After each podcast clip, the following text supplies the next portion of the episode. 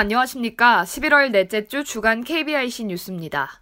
지난 15일 경북 포항시에서 발생한 규모 5.4의 지진과 거듭 발생하는 여진으로 사회적 불안이 커지고 있는 가운데 지진에 가장 취약한 환자, 노약자, 장애인 등이 거주하는 시설 기관의 내진 보강 상황이 미흡한 것으로 드러났습니다. 국회 보건복지위원회 정의당 윤소아 의원이 보건복지부로부터 제출받은 자료에 따르면 지난해 말 기준으로 내진 설계 대상이 되는 사회복지시설의 내진 확보율은 35.5%였습니다. 또 종합병원, 병원 등 의료기관 3,294개소의 내진 확보율은 76.7%로 765개소 의료기관의 내진 보강이 필요한 것으로 나타났습니다.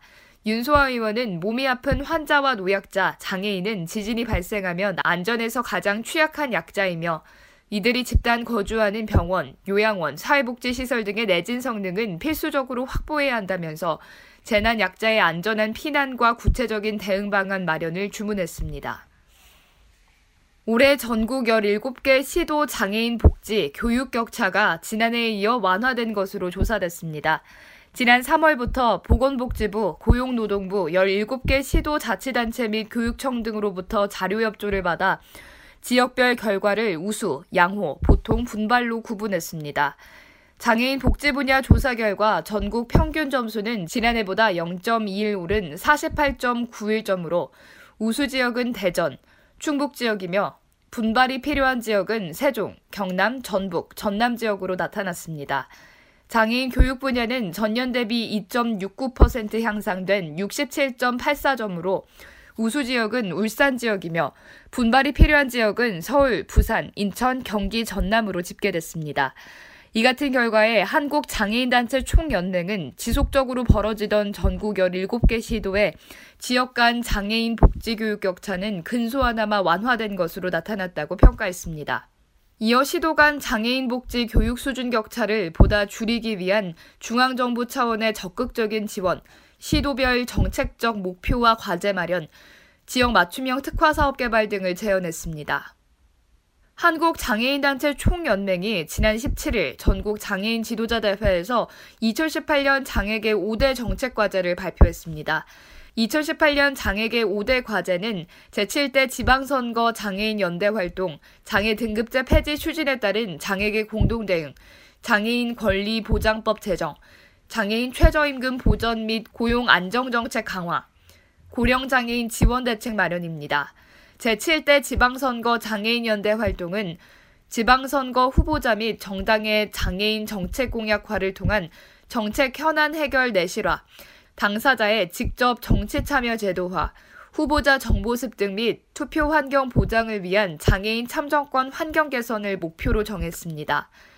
장애 등급제 폐지 추진에 따른 장애계 공동 대응은 단계적 로드맵에 장애계 정부 합의안을 도출해 합리적인 기준을 마련하고 장애인 권리 보장법 제정을 위해서는 법 제정 당위성에 대한 사회적 공론화와 법률 제정 촉구 활동을 펼칠 예정입니다. 또한 장애인 최저임금 보전 및 고용 안정 정책 강화는 장애인 근로자의 최저임금 국가 보전의 당위성과 구체적 방안을 마련하고 고령 장애인 지원 대책 마련을 위해서는 고령화되고 있는 장애인 계층의 유형별, 생애 주기별 지원 체계 및 복지 서비스 지원 방안을 마련할 것을 촉구하는 정책 활동을 펼칠 계획입니다. 한국장총 이대섭 공동대표는 장애인 단체 핵심 역할은 연대를 통한 대안 마련이며 장애 당사자의 목소리를 담은 정책 이슈에 장애계가 공동으로 대응해 현안을 해결해 나가는 데 힘을 모으자며 내년 5대 정책과제의 장애계 협력을 통한 이행을 강조했습니다. 보건복지부와 한국장애인개발원은 지난 22일 2018년도 장애인 일자리 사업 설명회를 개최했습니다. 이날 설명회에서는 내년도 장애인 일자리 사업의 정책 방향 및 주요 변경 사항 등을 안내하고 올해 사업을 수행하며 우수한 성과를 보인 기관, 담당자, 우수 참여자, 유공자에게 상을 수여했습니다. 이를 위해 지난 9월 개발원은 전국 지자체 및 수행기관, 참여자를 대상으로 공모전을 실시, 심사를 거쳐 우수 사례 9개 수행기관과 우수 참여자 13명을 선정했습니다. 아울러 내년도 장애인 일자리 사업은 복지 일자리 배정 인원이 올해보다 1000명 증원돼 만여 명으로 확대됩니다. 또한 반복 참여 제한 예외 대상이 만 55세 이상이었던 것에서 내년에는 만 65세 이상으로 변경됩니다. 대한법률구조공단과 중앙장애인인권옹호기관이 지난 17일 장애인의 권익옹호 및 법률복지 증진을 위한 사법지원체계 구축 등에 관한 업무 협약을 체결했습니다.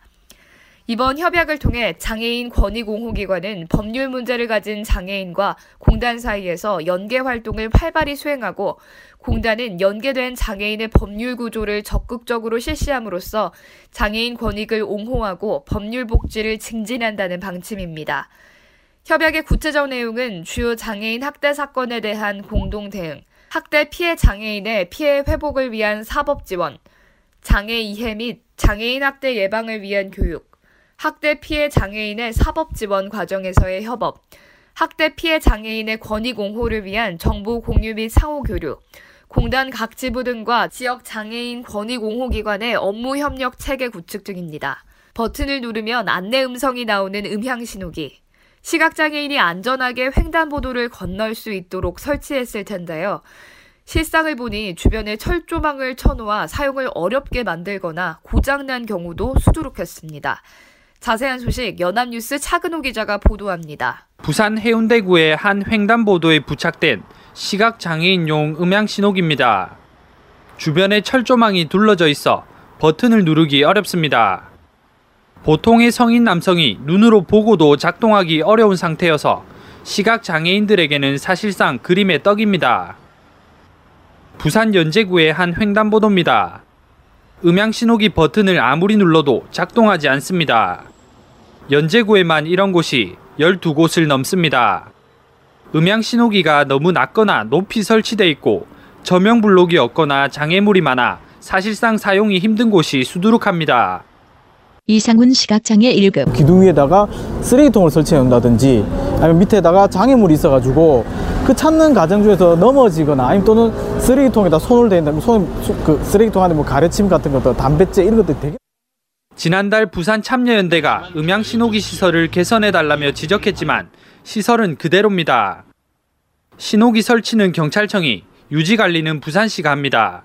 정명화 부산 참여연대 팀장 보행권 그런 많은 이동권들을 보장하는 것이 무엇보다 중요하다고 생각합니다. 횡단보도를 안전하게 이용할 수 있는 생명의 위협을 받지 않을 수 있는 참여연대는 음향 신호기 부착을 의무화하도록 하는 제도 개선도 촉구할 방침입니다. 연합뉴스 차근호입니다. 경기도가 장애인 365 쉼터를 보다 많은 도민들이 이용할 수 있도록 지원 대상자 기준을 완화합니다. 이는 병원 입원과 경조사 외에도 여행 등 다양한 이유로 장애인 365 쉼터 이용이 절실하게 필요하다는 중증 장애인 보호자들의 요청에 따른 조치입니다. 도는 이에 따라 지난 9월부터 운영 중인 장애인 365 쉼터 운영을 긴급 지원과 일반 지원으로 세분화하기로 결정했습니다. 현재 장애인 365 쉼터는 경기도민이면 지역에 상관없이 만 원이나 2만 원의 이용료로 최장 30일까지 이용할 수 있습니다. 긴급 지원은 기존과 같이 병원 입원, 경조사에 한해 일반 지원은 보호자의 여행 등 다양한 이유로 시설 이용이 필요한 경우에 적용됩니다. 이상으로 11월 넷째 주 주간 KBRC 뉴스를 마칩니다. 지금까지 진행의 유정진이었습니다. 고맙습니다.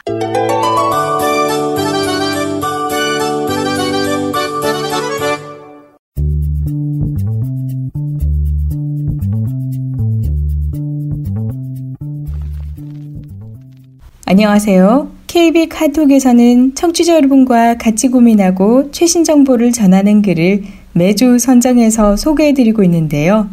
이번 주 KB 카톡에서는 에이블 뉴스에 실린 칼럼을 살펴보겠습니다. 장애 부모들 재난에서 내 아이 어떻게 지키나. 장애 가족 특성에 맞춘 재난 매뉴얼 및 정책이 필요하다. 칼럼니스트 은진슬, 낭독자 김보미, 포항에서 지진이 일어났다던 바로 그날 그 시각에 나는 지진이 일어났음을 전혀 알지 못했다. 재난 문자가 나에게 오지 않았기 때문이다. 뭐 지진이라니? 이게 뭔 소리야? 이렇게 혼잣말을 내뱉으며 깜짝 놀란 건 지진 발생 30여 분도 더 지난 시각 사회 관계망 서비스를 체크하면서였다. 바로 포털 사이트에 접속해 뉴스들을 살펴보니 상황이 매우 심각했다. 프리랜서로서 대부분의 경우 사람들을 접하지 않고 혼자 집에서 일하는 상황에서 나는 30여 분 동안이나 까맣게 아무것도 모르고 있었던 것이다. 갑자기 극심한 불안과 공포가 나를 사로잡았다. 아이는 지금 유치원에 있다. 그러니 차라리 다행이다. 만약 이렇게 나 혼자 아무것도 모르고 고립된 상태에서 아이와 함께 있었다면 생각만 해도 아찔해졌다.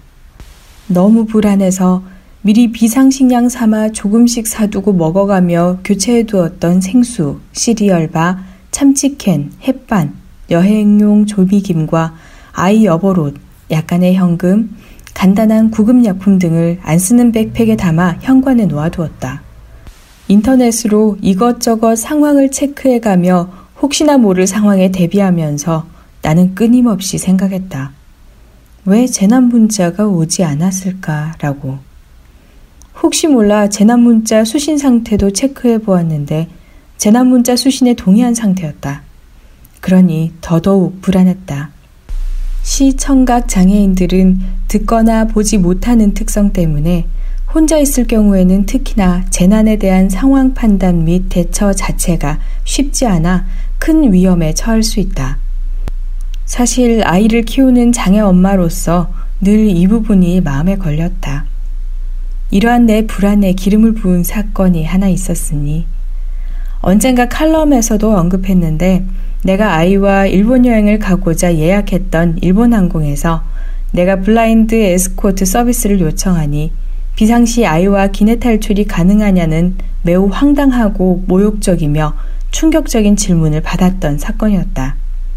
이때부터 본격적으로 나는 아이를 주기적으로 서울시민안전체험관에도 데려가고 집에서 불이 나거나 지진이 났을 때 아이가 대처해야 할 것들을 자주자주 일러두고 있다.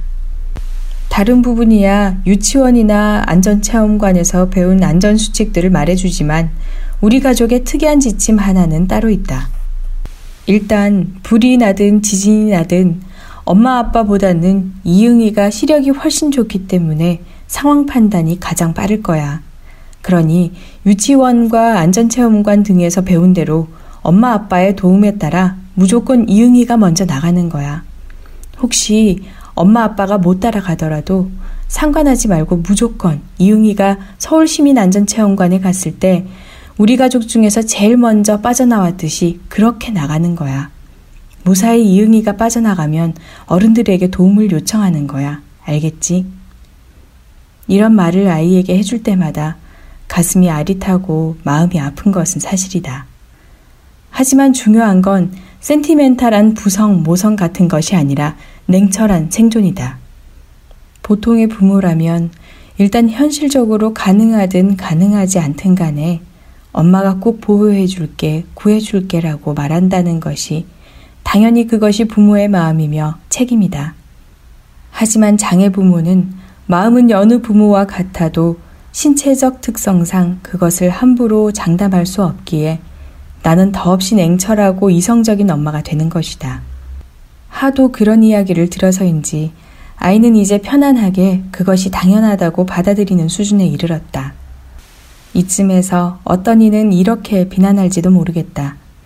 재난 상황에서 저렇게 자기 몸 하나 건사할 수 있을지 없을지도 모르는 장애인이 어쩌자고 엄마가 됐을까? 너무 이기적이다. 애가 불쌍하다고. 하지만 우리 한번 냉정하게 생각해보자. 교통사고, 비행기 사고, 지진, 화재 등이 발생했을 때 장애, 비장애 여부와 상관없이 그 누구도 자신과 자신의 가족을 구할 수 있다고 100% 장담할 수 없다. 부상으로 아이를 케어할 수 없을 수도 있고, 안타깝게도 아이에게 이미 손 쓸 수 없는 상황이 먼저 발생했을 수도 있으며, 부모인 내가 먼저 죽을 수도 있는 것이다. 그저 부모로서의 아이에 대한 절대적인 사랑이 우리가 그럴 수 있을 것이라고 믿고 다짐하게 만들 뿐. 그러니 이 시점에서 자기 몸 하나 간수하기 힘든 장애인이 왜 애는 낳아가지고 앓는 소리 하느냐는 생각은 고이 접어두시기를. 여기에서 첫 번째, 가장 기본적인 재난 알림 수단인 재난 문자 수신이 왜 안 됐었나? 나의 장애 부모로서의 안전에 대한 불안을 극한으로 끌어올린 이번 포항 지진으로 야기된 재난 문자 미수신 사건은 장애인을 가족 구성원으로 둔 가족들의 재난 안전 문제에 대해 깊이 고민하고 조사하며 칼럼을 쓰게 만들었다. 이 문제와 관련하여 가장 먼저 내가 알고 싶었던 점은 왜 내게 재난 문자가 수신되지 않았는가였다. 퇴근 후 돌아온 남편에게 보자마자 이야기를 하니 아무래도 당신은 블랙리스트인 모양이라며 회사에서도 딱 한 명이 재난 문자를 받지 못했는데 통신사가 후져서 그런 거 아니냐 농담을 했다는 것이다. 재난 문자 수신 문제에서의 수신자 입장에서 체크해야 할 가장 중요한 변수는 재난 문자 수신 동의 설정 여부이다. 예전에는 이런 수신 동의 설정이 없었던 걸로 아는데 최근에는 안드로이드와 아이폰 각각의 설정 메뉴에서 재난 문자 수신 여부를 동의로 설정해 놓아야 재난 문자를 받을 수 있다. 내가 불안했던 건 나의 경우 이 부분이 수신 동의 상태였음에도 재난 문자가 수신되지 않았기 때문이었다. 더 큰 불안과 궁금증이 생긴 나는 다음날 행정안전부 내에 재난 문자 관련 담당자와 수차례 통화를 시도했지만 상황이 상황인지라 아무리 해도 통화 중 사운드만 들릴 뿐 통화를 할 수는 없었다. 기술적인 오류로 문자가 전달되지 않을 수도 있겠지만 요즘은 그런 경우가 거의 없는 데다가 감각장애로 상황인지 및 적절한 판단이 보통 사람들보다 누릴 수밖에 없는 시청각 장애인들의 특성을 고려할 때 재난 문자가 제때 수신되지 않았다는 것은 너무나 큰 문제인 것이다. 들리지 않고 보이지 않을 때 가장 확실한 건 자신이 접근 가능한 형태로 정보를 제공해 줄 수 있는 본인의 스마트폰을 통해 정보를 얻는 것이다. 더구나 아래에 더 자세히 언급하겠지만 국가가 만들어준 재난안전 관련 국가통합정보 어플리케이션인 안전디딤돌이 톡백이나 보이스오버 등의 시각장애인을 위한 스마트폰 화면 읽기 프로그램을 통해 사용할 수 있는 접근성을 제대로 담보하고 있지 않은 상황에서 재난 문자를 받지 못했다는 사실은 엄청나게 큰 불안으로 받아들여질 수밖에 없는 것이다. 왜냐하면 그것이 시각장애인들에게는 거의 유일하게 접근 가능한 가장 빠른 정보일 수 있기 때문이다. 재난 문자는 휴대전화 사용자라면 누구나 가장 먼저 1차적으로 받아볼 수 있는 가장 빠른 알림 체계가 되어야 하므로 혹시라도 재난 문자 송수신 체계 및 시스템에서 기술적, 행정적 문제가 없었는지 이번 기회를 통해 관련 행정부처가 꼼꼼히 체크하여 문제가 있다면 개선책을 마련해 주기를 바란다. 두 번째, 적어도 공공안전 관련된 앱만큼은 앱 접근성 가이드라인을 지켜주기를. 재난 문자 관련 담당자와의 통화가 이루어지지 않았기에 나는 답답한 마음에 110 정부민원 안내콜센터에 전화를 걸어 다시 재난안전 문자 미수신관에 문의를 했다. 이때 콜센터 상담 직원은 내가 예상했던 문제인 재난 문자 수신 동의 여부를 안내하면서 동의 상태에서 수신이 되지 않았다면 안전 드림 앱을 설치하여 사용해 보라는 안내를 해주었다. 새로운 앱을 설치하여 사용한다는 것은 늘 시각장애인들에게는 엄청난 스트레스로 다가온다. 웹 접근성도 아직 잘 지켜지지 않는 이 나라에서 웹 접근성 가이드라인에 비해 도입된 지 상대적으로 얼마 되지도 않은 앱 접근성이 잘 지켜질 리 만무하기 때문이다. 이런 회의스러운 마음을 가지고 직관적으로 잠시 보이스오버를 사용한 앱 사용 테스트를 해본 결과는 최대한 객관적으로 평가하자면 아예 못 쓴다고까지 말할 수는 없다. 어떻게 몇 번 읽어주지 않는 아이콘들을 클릭하다 보면 이런 사용에 이골이 나서 알아낼 수 있는 정보들도 제법 있고 급하고 직관적인 사용이 필요한 앱이 아니라면 그런대로 봐줄만 하다고 후하게 점수를 줄 수도 있었을지는 모를 일이다. 하지만 재난안전 관련 앱이라면 누구나 쉽고 직관적으로 가장 빠르게 필요한 대처를 할 수 있는 정보 접근성이 보장되어야 한다. 그런데 시각장애인으로서 이 앱으로 재난신고라도 할라치면 숙련된 화면 읽기 프로그램 사용자가 몇 번 시행착오를 거쳐야만 원하는 아이콘을 찾을 수 있을 지경이니 여간 큰 문제가 아닌 것이다. 시각장애 국민으로서 이 앱으로는 다급하게 무언가 도움을 받으려다가 어리버리 활용이 안 되어 제때 도움을 받지 못하고 죽을 수도 있겠다 싶었다.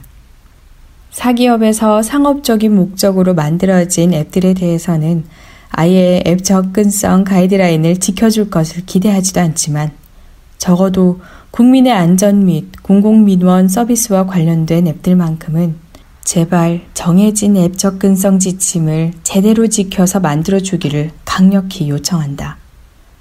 장애인도 똑같이 국가로부터 안전을 보장받을 권리가 있는 국민이기 때문이다. 또한 실제 사용자가 아니고서는 개발자들이 피상적으로 이 앱이 시각장애인들이 사용 가능한 상태인지 아닌지조차도 평가하기 쉽지 않은 것이 현실이므로 공공서비스 관련 앱 제작 과정에 앱 접근성을 평가하고 피드백을 해줄 수 있는 권유를 가진 기관 및 장애 당사자가 참여할 수 있는 시스템이 마련되어야 할 것이다. 셋째, 재난 상황 시 주민센터 등의 장애가족 사례관리 시스템이 필요하다. 가족 구성원 중에 장애인이 있는 경우 각각의 장애 특성 때문에 재난 시 기민한 대피 및 적절한 자원을 구하기가 쉽지 않다. 휠체어를 타는 가족을 데리고 엘리베이터를 사용하지 않고 탈출해야 하고 보이지 않아 즉각적이며 직관적인 상황 판단 및 대피로 확보가 제대로 이루어지지 않아 재난 초기에 기민한 대응이 어려워 큰 위험에 빠질 수도 있다.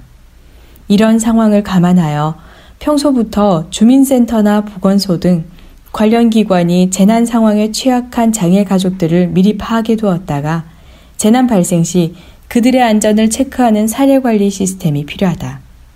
이러한 시스템이 갖추어진다면 설령 장애 가족으로 인해 적절한 초기 대응에 실패하여 위험한 상황에 빠지는 불행한 사태가 발생한다 하더라도 너무 늦지 않게 위험에 빠진 인명을 구할 수 있는 기회를 확보할 수 있을 것이다. 이는 늘 본인 또는 가족 구성원의 장애로 인해 재난 상황에 대한 불안과 걱정을 가지고 살아야 하는 장애 가족들에게 크나큰 안정제 역할을 담당할 수 있을 것이라고 생각한다. 넷째, 장애 특성에 맞는 재난 체험 매뉴얼 및 프로그램이 필요하다. 나는 아이가 6살 때부터 서울시민안전체험관에 종종 데려가 재난체험을 시켜준다. 장애 엄마로서 화재나 지진 등의 재난 상황에서 내 아이를 제대로 보호하지 못할 수 있다는 원초적인 불안감 때문에 아이에게 재난 상황에 대처하는 구조화된 스킬을 몸으로 체득할 수 있도록 가르치는 것이다. 포항 지진 여파로 예약이 더더욱 쉽지 않겠지만 예약 상황이 허락하는 대로 조만간 또 한 번 아이와 서울시민 안전체험관에 갈 계획이다. 친한 일본 지인이 평상시 지진을 대비하는 준비들과 그들이 다니는 회사 및 지자체 등에서 구조적으로 이루어지고 있는 재난 대비책 등을 보면서 평상시부터 재난을 대비하는 피난 가방, 재난 체험 활동, 교육 등이 얼마나 중요한지 새삼 깨닫고 있다. 그들이 하는 것을 보고 있자면 재난 대비 역시 꾸준히 연주를 위해 악기 연습을 하는 것과 매우 유사하다는 생각을 했다. 그래서 나는 내 아이에게 자동 반사적으로 몸이 움직일 수 있는 악기 연주 스킬과도 같은 재난 안전 스킬을 가르쳐 주려는 것이다. 이런 관점에서 우리와 같은 장애를 가진 가족들이 각각의 장애 특성에 맞게 재난에 대처할 수 있는 구체적이고 특성화된 매뉴얼이 필요하다는 것이 내 생각이다. 또한 재난대처 요령 등을 그저 피상적으로 머리로만 알고 있는 것이 아닌 몸으로 체험해 볼 수 있는 프로그램들이 공공재난안전체험관이나 각 장애 영역별 복지관 등에서라도 운영되기를 바래본다. 우리 사회에서 안전에 대한 민감도가 극도로 높아진 시기는 세월호 사고 이후부터가 아니었을까 싶다. 당시 3살도 안 된 아이를 안고 그 참담한 사고를 전하는 뉴스를 지켜보면서 이 어처구니 없는 한국 땅에서 내 아이를 어찌 키우며 안전하게 지켜낼까 너무나도 막막했던 나머지 아이를 낳은 것을 후회하는 마음까지 들 정도의 고통과 슬픔을 느꼈던 기억이 생생하다. 더욱이 남들과는 조금 다른 엄마, 장애를 가진 엄마인 나는 그 후로 늘 재난과 사고에 대한 불안 때문에 더 많이 준비하고 더 많이 노력하며 외롭게 아이를 지켜낼 방법을 궁리하며 고민해야만 했다. 사실 장애가 있건 없건 상관없이 자식 가진 부모 마음은 모두 마찬가지일 것이다. 부디 이번 포항 지진 경험을 통해 쓰게 된 이 칼럼이 국가가 장애를 가진 국민들의 안전에 대해서도 깊이 고민하며 함께 손잡고 장애인도 안전할 수 있는 나라. 그래서 장애 엄마가 자신의 장애 때문에 아이에게 너무 많이 미안해하지 않아도 되는 안전한 나라를 만드는데 조금이나마 도움이 될 수 있기를 간절히 바래본다. 고맙습니다.